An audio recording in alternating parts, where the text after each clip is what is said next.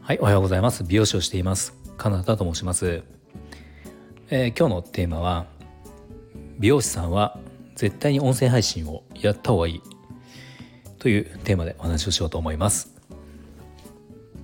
えー、このチャンネルではスマート経営をすることで一人サロンでも利益を最大化することができた僕が美容のこと経営のことその他いろんなことを毎朝7時にお話をしていますはいえー、っとですね今日のテーマ美容師さんは絶対に音声配信やった方がいいよというねこうテーマなんですがあの僕それ最近すごくこれ思うんですよね。で、えーまあ、この理由なんですが、まあ、大きく分けて3つあります。で1つはそもそも美容師さんは音声配信に向いているっていうのがあるんですね。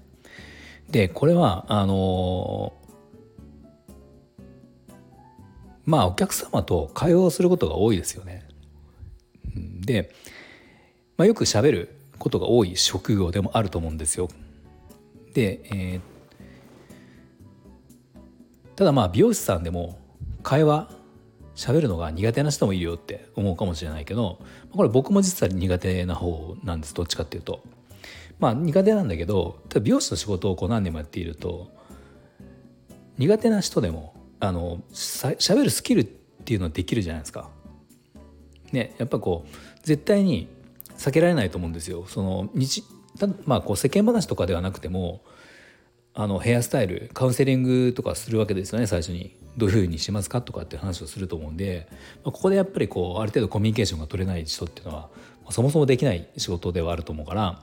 まあ、やっているということやれているということはそこはできてできるようになっているはずなんですよね。僕もだから苦手だったけど、まあ、長年やってたら当然それはできるようになるスキルとしてできるようになるから、まあ、できるわけですよ。だから日常的にこう人と喋ること。話をすることっていうものをやっているから、まあ、あの音声配信っていうのはすごくそういう意味で向いていると思います。あのまあ例えば僕だったらこのスタイフの配信っていうの毎日やってるんだけど大体約10分って決めてるやってるんですよね。で、まあ、結構やったことない音声配信をやったことない方からすると、まあ、僕もやる前は思っていたけどそんな毎日10分間もよく喋れるねっていうふうに思うんですよねよく言われるんですよ。でも実際美容室で仕事をしている中でお客様にその音声配信あ音声と10分間とか結構話すことってあるじゃないですか。うん、とか例えばお客様にアドバイスを求められた時にアイロン欲しいと思うんだけどどんなアイロンがいいかなっていう、ね、こう相談されたとしますよ。うん、そしたら「アイロンえ、ー、とこのアイロンがいいと思いますよ」っていうふうに一言で終わることって少なくて「あこのアイロンが僕はおすすめですよ」ってなんでかっていうとこういうふうでああいうふうでとかでもこれもおすすめなんだけどあの、まあ、価格がもしこれが高いんだったらこっちもおすすめだよとか、まあ、結構その一つのことについてまあその自分のその、ね、こう美容のことだったら、まあ、なんだかんだ10分ぐらいって結構お客様にその今だったらアイロンの話について10分ぐらいって平気で喋れると思うんですよ。だから10分間一つのテーマについて喋ることって実はそんなに難しくないというかまあ大抵みんなこう日常的にやっていることっていうのをやるだけなので、まあ、そういう意味ですごく美容師さんは音声配信に向いているのかなと思います。はい、で次2つ目の理由なんですがまあ、これはですねあの、まあ、向いているというかやった方がいい、うん、やった方がいいっていう理由なんだけどあのまだ来たことがないお客様に人間性が伝わるっていうことですね。美容師さんの集客って言ったら、まあ、インスタとかが一番まあメジャーなのかなとは思うんだけど、まあ、当然インスタヘアスタイルとか動画とかでヘアスタイルを上げる方がまあ、当然そのヘアスタイルが商品なわけだから、まあ、これは絶対集客には絶対必要不可欠だとは思うんだけど、えー、プラス音声配信をやることでこう話してる声を聞くと親近感ってすごく湧くんですよね。でなんか喋り方とか声のその質とか言い回しとかこう間の取り方とか、まあ、こういうものってやっぱり特徴が出ると思うんですよ人の。で不思議と多分なんとなくこんな感じの人なんだろうなっていうのはあの分かる初めて来るお客様が分かるんじゃないかなと思います。だからヘアスタイルとか作品をインスタで載せてでプラス音声配信でこういろんなこだわりとかヘアケアアドバイスとかっていうものをこう音声で伝えているそういうふうにやっているとあのかなり新規のお客様っていうのは安心してこれるしあとその価値観に合った方が来ることが増えるかなと思います。実際これは僕がそうなので間違いないかなと思うんだけど、まあ、どうしても、えー、と美容室の美容師さんの集客っていうとインスタを頑張ろうってなるんだけど、まあ、インスタを絶対頑張った方がいいんだけどでもプラスこの音声をやることでさらにインスタのそのねこう投稿ってものが、まあ、よりこう効果的になるんじゃないかなと思います。まあ、もちろん動画とかできる人 YouTube とか、まあ、インスタでもこうリールとかで動画で自分が出て話をするんだったら、まあ、それはそれで全然いいと思うんだけど、まあ、動画って結構ね手間がかかるじゃないですかその作業として。うん、だからなんか仮に動画を毎日上げるのって、まあ、できる人はすごいと思うけどなかなか大変だと思うんですよね。でもそれに比べて音声配信は作業としてはスマホに向かって10分なら10分喋るだけ。まあ僕あの大体編集ってしない方が良かったりするので、まあ、編集しない普通のこう生の声っていうのが音声配信の良さだったりするから、まあ、僕も最初は編集してたけど今はもう編集一切してないんですよねだから編集もしなくていいって考えるとたただ10分間喋るだけっていう作業になるのであの、まあ、動画やれればいい一番いいんだけどあのそれよりも簡単にできて、まあ、しかもこう聞いてくれる方も動画を見るハードルに比べるとまああのね、こうイヤホンとかで声聞くだけだから、まあ、聞きやすいっていうのもありますよね。隙間時間に聞ける。作業してしながら聞ける。家事をしながら聞けるとかね。通勤時間に聞けるとか、まあ、そういうのもあるからあの集客にもすごくこれは有効なのかなと思います。はい、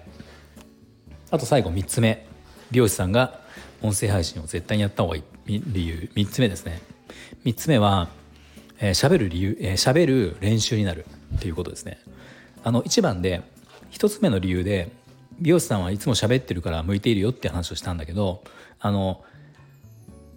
まあちょっとそれとは対照的というかあの向いているんだけどでもこの毎日この喋ることで決まった時間を喋ることでさらに喋るのが上手になるっていうのは間違いなくあるかなと思います。まああのさっきも言ったように僕は10分間約10分でっていうふうに決めているから、まあ、10分超えることもあるんだけど大体10分ぐらいでこう毎朝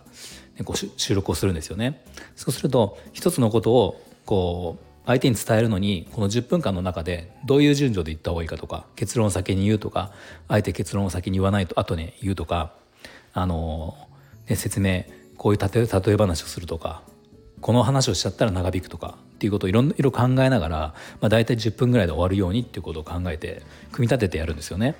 そういうことを毎日毎日やっていると実際営業する営業の中でお客様にこう何かお話というか伝える時ヘアスタイルのアドバイスもそうだしそうじゃないことでもそうなんだけど物事を伝える時に大体時間が読めるようになるんですよね。うん、大体このカットの最中でこの話がカット終わるまでに終われるなとかあと仕上げ始めて仕上げを始めてその帰るまであと10分ぐらいっていう時にこのアドバイスをこうやって言ったら10分ぐらいで終わるなとかっていうものがなんかこう自然とこう身につくんですよね。ですごく分かりやすい話ができるようになる、うん、っていうのはあります。だからなんか会話が得意とか喋るのが好きとかっていうことと人に物事を伝えることが上手っていうのは別のことだと思うので話すのが好きでも伝えるのが下手な人っているじゃないですか、うん、だからそれだと美容師さん仕事としては美容師さんの仕事としては不利だと思うので、まあ、これ毎日毎日訓練というか、まあ、僕も訓練してるつもりは全くないんだけどこの毎日10分収録をするっていう話をするっていうことをやって音声配信をやっていると、まあ、自然と、まあ、まだまだめちゃめちゃ上手とは僕は言えないとは思うけど、まあ、それでもうんとまあ僕今1年ぐらい音声配信やってますけど1年前の自分と比べると営業中の話し方とか伝え方もちょっと変わってきたかなって自分でも思っているので、まあ、この辺もあのそういういい効果があるのかなと思います。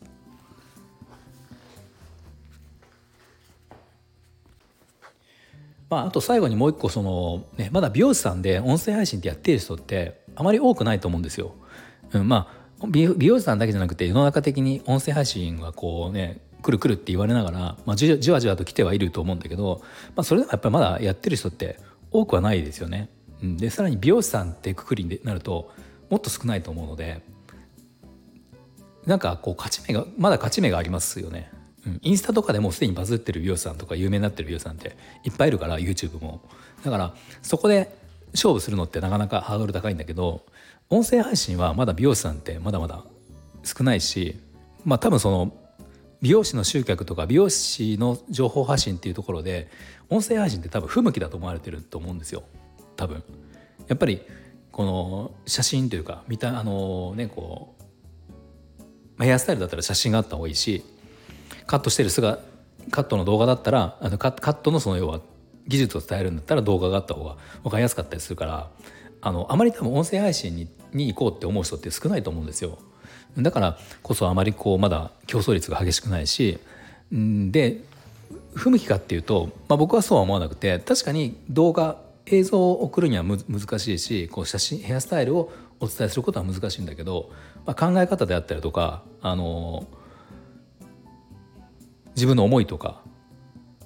っていうこと、まあ、あとはやっぱ人間性が伝わると思えば普通に自分の日常生活とか、まあ、ただの雑談とかでもいいんだけどそういうことでもあの伝わるとやっぱこう広がっていくと思うので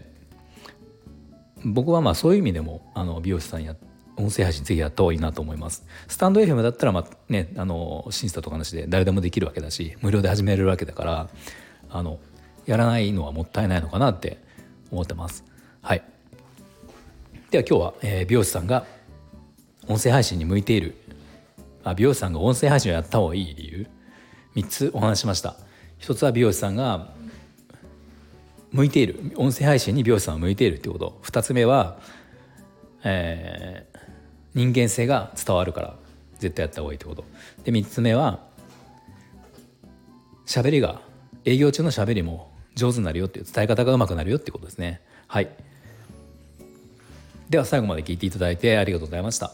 もし何か少しでも参考になりましたらいいねボタンフォローをぜひお願いします。